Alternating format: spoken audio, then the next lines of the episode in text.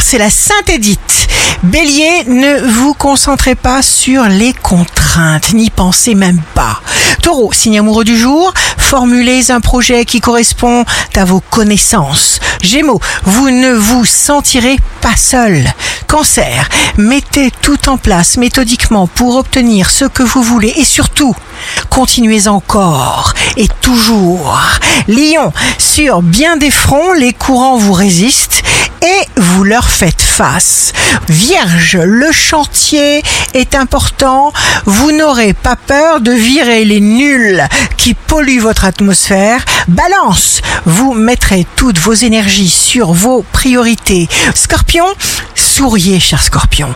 Concentrez-vous sur le présent. Les personnes authentiques qui vous entourent reconnaîtront votre sincérité.